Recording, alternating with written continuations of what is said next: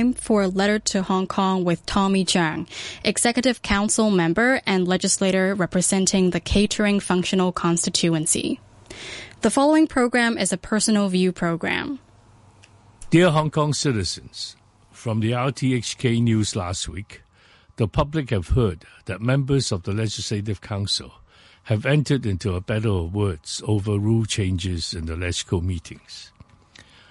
On 11th and 30th October 2017, the Honourable Chan and I, as members of the Committee on Rules of Procedures of the LegCo, submitted two proposals to the committee on behalf of 38 members of the pro-establishment camp to amend the rules of procedure. We are putting forward these proposed amendments with a view to achieving the following objectives. A. To put beyond doubt the constitutional source of the powers and functions of the President of the Legislative Council, as stipulated in the Basic Law of the Hong Kong Special Administrative Region, the laws of Hong Kong, and the rules of procedures of the Legislative Council. B to rationalize the discretion of the President in allowing amendments to be moved. C. To rationalize matters relating to quorums and handling of unfinished business following the adjournment of meetings due to lack of a quorum. D. To rationalize the procedure on the handling of petitions. E. To streamline procedures for preventing abuse of procedure. F to rationalize dealing with disorderly conduct in the LegCo and committees. G. To provide explicitly the role of committee chair in chairing meetings. And H. To provide a more comprehensive procedure for the election of the president. I will not go into details of our proposals and explain the amendments one by one. In short, these amendments will help to define procedures more clearly and as a result, greatly expedite LegCo proceedings. The Pan-Democratic LegCo members have frequently led the public to believe that the LegCo members of the pro-government camp is trying to deprive them of their freedom of speech and their right to monitor the government. They even accuse us of creating an environment of self-castration in the LegCo meetings.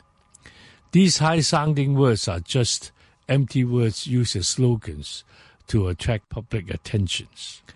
On the contrary, their actions did not help them perform the important task of monitoring the government, which they are entrusted to do by their voters, but put a halt to all government proceedings at a great cost of manpower and money which could be spent at more worthwhile and urgent needs in many areas. In the past, filibustering was never used as a tactic to prolong proceedings in the council meetings until a few activist lawmakers introduced this in year 2011. Other members followed suit and intensified their efforts in filibustering from that year on.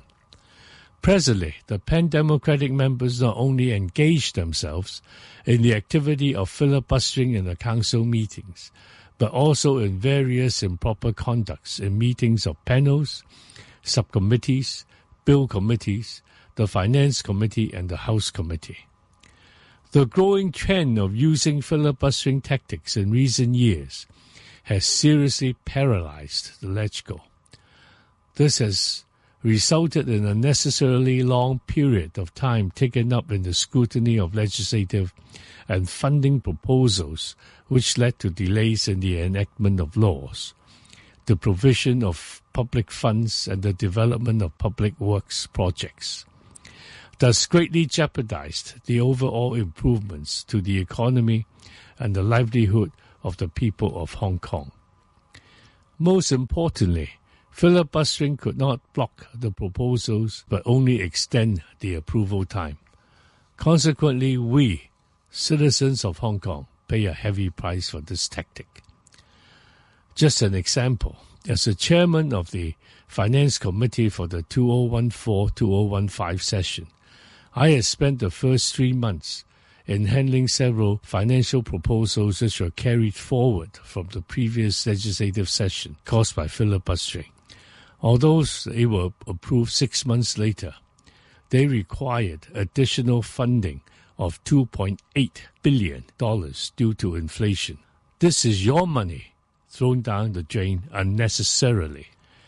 As of today, there is a serious backlog of legislative and financial proposals waiting to be submitted, scrutinized, and voted on by the Council and the Finance Committee, respectively, as well as a lot of members' motions queuing to be debated and moved at the Council meetings. Therefore, the above amendments to the procedural rules should be put in place in order to avoid the abuse of procedures and enable our LegCo to work effectively and efficiently. This will also allow our colleagues to spend more time in monitoring and debating proposed items rather than wasting time in making quorum for the repetitive quorum bells. Ultimately, we want to safeguard the smooth conduct of the LegCo and its committees and to uphold dignity and integrity of the LegCo. We have taken a lot of references and experiences of overseas parliamentary assemblies in addressing the problem of filibustering when we wrote up our proposals. Obviously, some procedural rules of the LegCo in Hong Kong are out of date. The rules of procedures were actually drafted according to the parliamentary traditions in the United Kingdom, which have already been amended and modified many times, and steps were taken to alleviate the pressure of filibustering. It is high time for us to meet public expectations, discharging our duties under the constitutional law to ensure that legislative and financial proposals addressing the needs of our community can be introduced and carry out more appropriately and efficiently. I appeal to you all, citizens of Hong Kong. Support our proposals and let LegCo get back to the right track. Tommy Cheung.